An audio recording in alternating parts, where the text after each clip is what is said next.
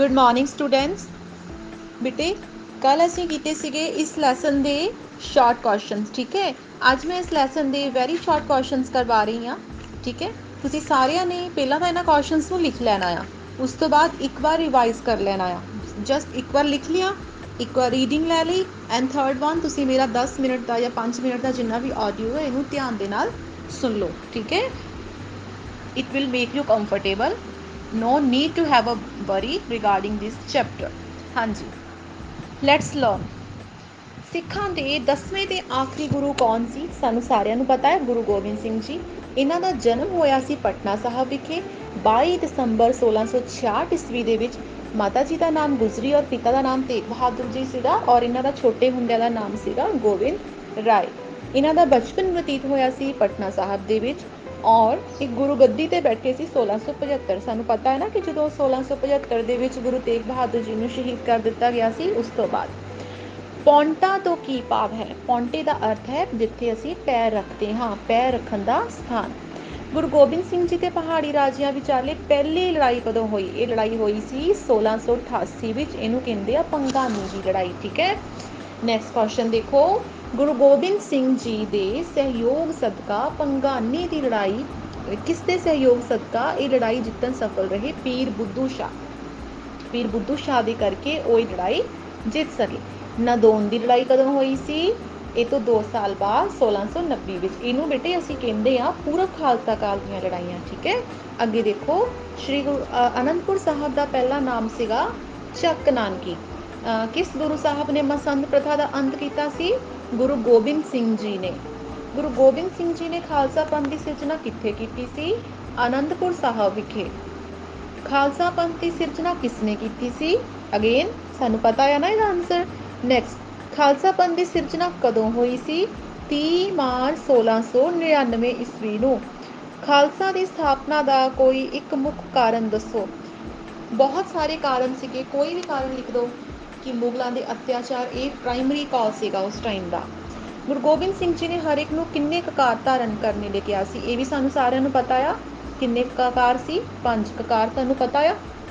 ਜਦੋਂ ਵੀ ਕੋਈ ਵੀ ਪਰਸਨ ਸਿੱਖ ਰਿਲੀਜੀਅਨ ਦੇ ਵਿੱਚ ਜਾਂਦਾ ਸੀਗਾ ਔਰ ਉਹਨੂੰ ਅੰਮ੍ਰਿਤ ਛਕਾਇਆ ਜਾਂਦਾ ਸੀਗਾ, ਉਹਦੇ ਨਾਲ ਉਹਨੂੰ ਪੰਜ ਤਰ੍ਹਾਂ ਦੇ ਚੀਜ਼ਾਂ ਧਾਰਨ ਕਰਨ ਵਾਸਤੇ ਕਿਹਾ ਜਾਂਦਾ ਸੀ, ਜਿਹਨੂੰ ਪੰਜ ਕਕਾਰ ਕਹਿੰਦੇ ਸੀ, ਜਿਹਦੇ ਵਿੱਚ ਕੜਾ, ਕਿਰਪਾਨ, ਕੰਗਾ, ਕੇਸ ਕਸ਼ਹਿਰਾ ਠੀਕ ਹੈ? ਇਹ ਪੰਜ ਕਕਾਰ ਜਿਹੜੇ ਸੀਗੇ ਉਹਦੇ ਲਈ ਕੰਪਲਸਰੀ ਹੁੰਦੇ ਸੀਗੇ।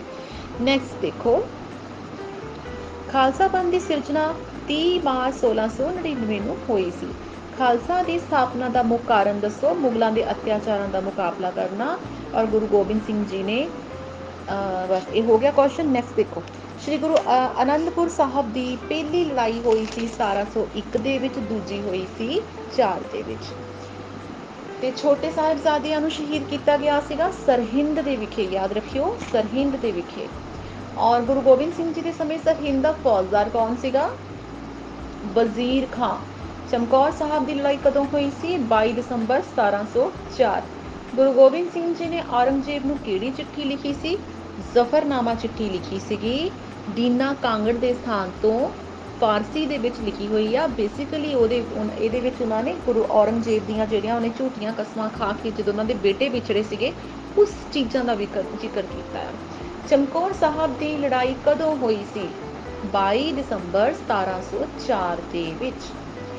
ਗੁਰੂ ਗੋਬਿੰਦ ਸਿੰਘ ਜੀ ਨੇ ਔਰੰਗਜ਼ੇਬ ਨੂੰ ਕਿਹੜੀ ਚਿੱਠੀ ਲਿਖੀ ਸੀ? ਅਗੇਨ ਜ਼ਫਰਨਾਮਾ।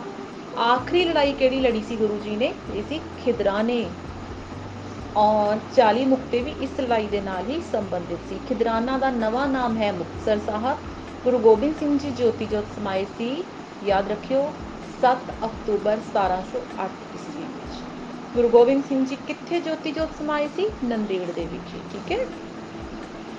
ਇਸ ਤੋਂ ਬਾਅਦ ਫਿਲਿਪਸ ਹੈ। ਇਹਦੇ ਵਿੱਚ ਤਕਰੀਬਨ ਸਾਰੇ ਕੁਐਸਚਨ ਸੇਮ ਹੈ।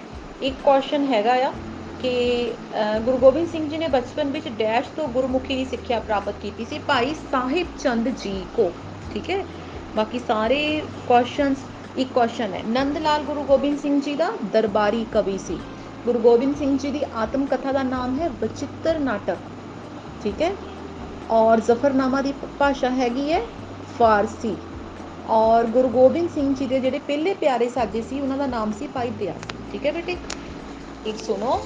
ਔਰ ਆਪਣੀਆਂ ਜਿਹੜੀਆਂ ਕਾਪੀਜ਼ ਹੈ ਤੁਸੀਂ ਮੈਨੂੰ ਦੇਣੀਆਂ ਆ। ਅੱਜ ਦਾ ਮੇਰਾ ਹਿਡਨ ਕੁਐਸਚਨ ਹੈਗਾ ਆ।